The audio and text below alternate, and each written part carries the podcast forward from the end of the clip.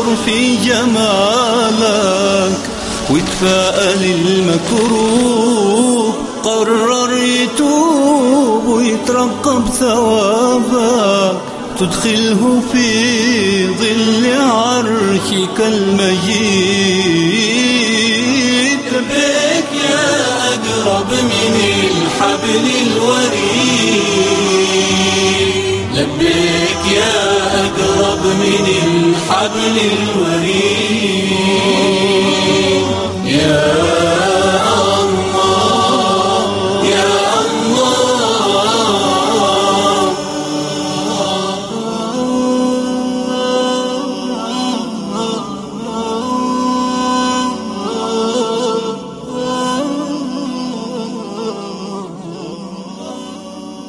بسم الله الحمد لله والصلاة والسلام على رسول الله وعلى آله وصحبه ومن والاه أما بعد الذي يتخذ قرار التوبة فإنه سيتخذ أسعد قرار له في عمره كله ولن يفرح قلبك يوم القيامة بقرار أسعد لك من قرار التوبة وأما إذا وصلت إلى اللحظة التي ترى فيها ربك يوم القيامة فإنك ستنسى كل لذة تركتها لله وكل معصية صبرت عنها لله فيكشف الله لك عن الحجاب ويكلمك مباشرة فترى ما لا عين رأت وتسمع ما لا أذن سمعت ولا خطر على قلب بشر عندها ستفرح كثيرا أنك قررت التوبة في تلك اللحظة ولكن أتدري ما هو العجيب؟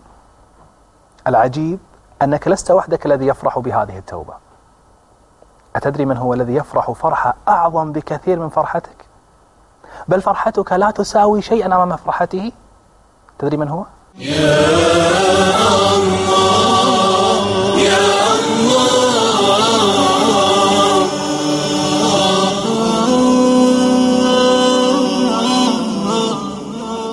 إنه الله تعالى.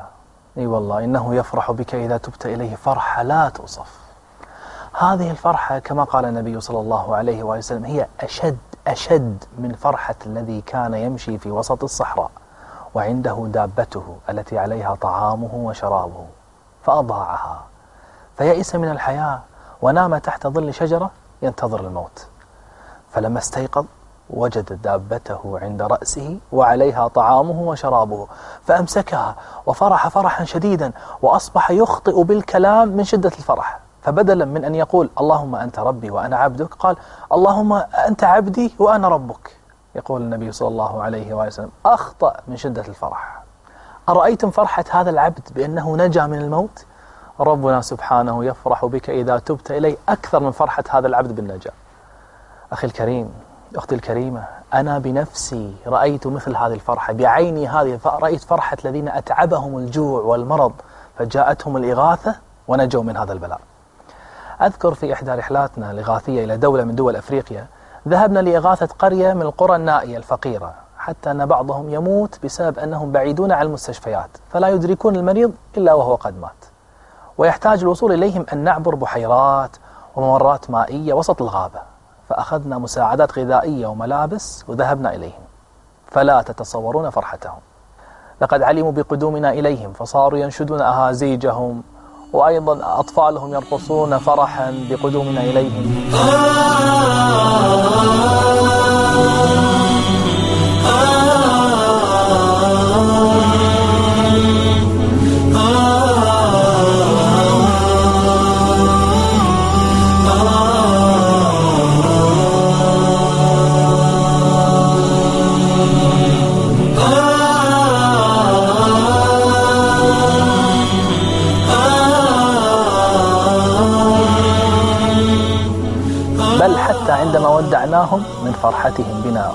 على حافة البحيرة وصاروا يشيرون بأيديهم حتى غبنا عن أبصارهم وغابوا عن أبصارنا.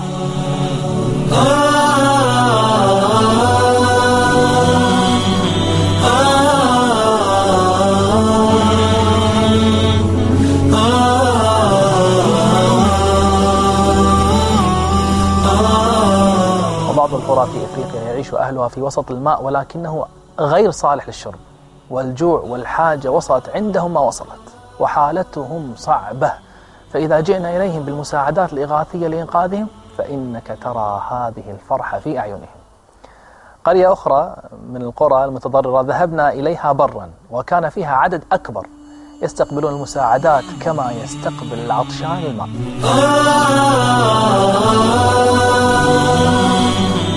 حتى أطفالهم يفرحون بأقل القليل.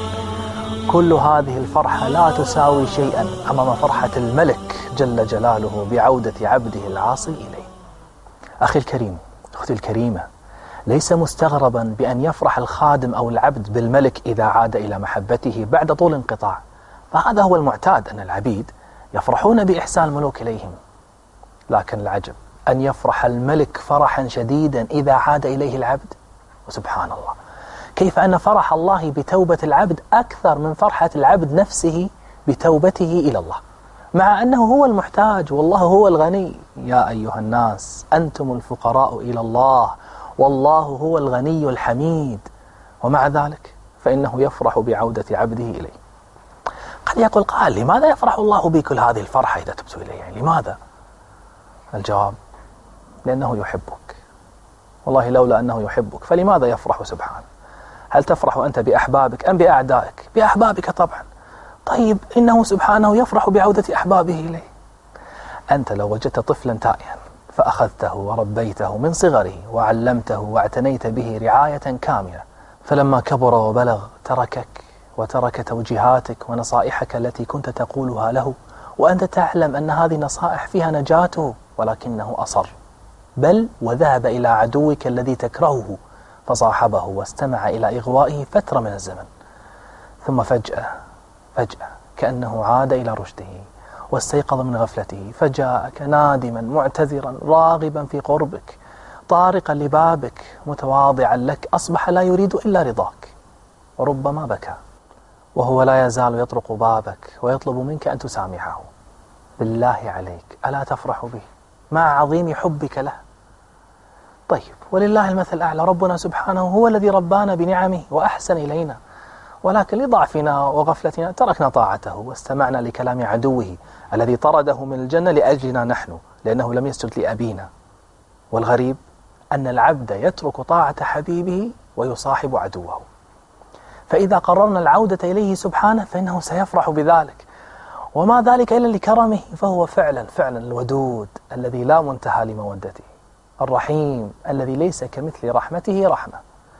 واعلم أن فرحة المعطي في الغالب أعظم من فرحة الآخذ وأنت إذا عدت إلى ربك وتبت إليه فإنه سيعطيك عطايا كثيرة لا منتهى لها. وهو سبحانه يحب العطاء حبا عظيما يحب أن يعطي عباده ويفرح بذلك. لهذا فإنه يفرح إذا تبت إليه لأنه يعلم سبحانه أنه سيعطيك بعدها. قال أهل العلم محبة الله للجود والكرم والعطاء فوق ما يخطر ببال الخلق. ولهذا فإن فرحه سبحانه بالعطية أشد من فرح الآخذ الذي يأخذ هذه العطية. والله في الحقيقة أنا لا أعرف أحدا يفرح كل هذا الفرح بي إذا رجعت إليه إلا الله سبحانه. إنه أشد من فرحة الذين نجوا من المجاعات والهلاك أشد من فرحتهم بطعامهم وشرابهم لما وصل إليهم.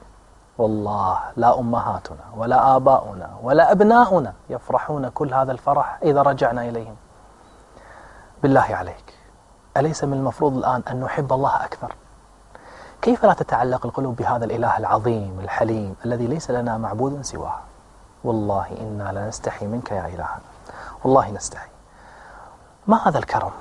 ما هذا التودد وحسن التعامل منك لعبادك؟ ماذا نريد أكثر من هذا؟ إن أول نعمة نزلت علينا عند التوبة أننا وصلنا إلى لحظة التوبة. كامل ممكن أن لا نصل. تخيل لو أن الواحد منا مات قبل أن يصل إليها. كيف سيكون حاله؟ هذه أول نعمة. أما أعظم نعمة نزلت علينا عند التوبة فهي أن الله تعالى قبل منا هذه التوبة وفرح بنا عند هذه التوبة. ولكن هل تظن أن هذه هي الفرحة الوحيدة في الموضوع؟ لا. بعد أن يفرح سبحانه بك فإنه سيخلق فرحة لك في قلبك. فكما أن الفرحة بك بدأت في السماء فإنه سيصل أثرها إليك في الأرض. فسبحان الله. يجد التائب في قلبه راحة وانشراح وطمأنينة يعرفها من ذاقها وإذا أردت أن ترى ذلك فتأمل. كيف أن بعض الناس ربما يسهر في ليالي ماجنة يرقص ويسكر. ولكنه يحس في اليوم التالي بضيق في صدره وهم مع أنه البارحة كان يضحك طوال الليل. وتأمل كيف أن الإنسان في صلاة التراويح والقيام يخشع وربما تدمع عينه في الصلاة وفي الدعاء ولكنه يحس بعدها براحة وسكينة وانشراح صدر مع أنه كان يبكي. طيب كيف هذا يضحك ويحزن؟ وهذا يبكي ويفرح. إنها أسرار الله تعالى التي جعلها في القرب منه سبحانه. فمن اقترب من الله كشف الله له من هذه الأسرار بقدر اقترابه من ربه. فيظهر له نعيم الجنة المعجل لأن جنة الآخرة توجد قبلها جنة أخرى يدخلها الإنسان في الدنيا في الدنيا. وهي جنة السعادة بالقرب من الله تعالى. هذه الجنة موجودة الآن ولكن في صدور التائبين العابدين. يقول العلماء من لم يجد هذه السعادة في العبادة الآن فليراجع عبادته. ولينظر أين القصور؟ يقول لأن الرب شكور. لا بد أن يجازي عبده بلذة أعماله في الدنيا قبل الآخرة. أنا اليوم ليس لدي هدف سوى أن يفرح الله تعالى بنا الليلة بس لا أريد أكثر من هذا.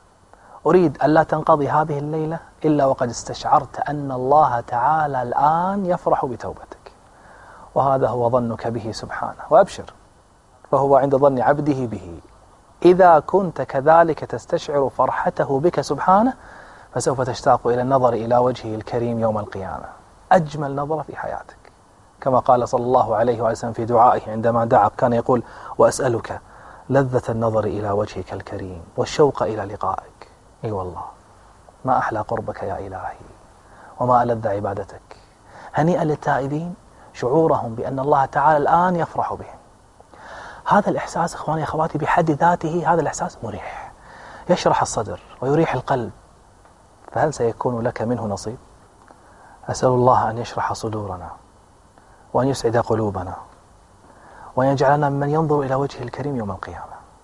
جميعا. اللهم آمين. الحمد لله رب العالمين. يا الله يا الله. يا رحمتك بالناس رزقت الناس تنظر في جمالك وتفاءل المكروه قرر يتوب ويترقب ثوابك تدخله في ظل عرشك المجيد. لبيك يا أقرب من الحبل الوريد. لبيك يا أقرب من الحبل الوريد. Yeah.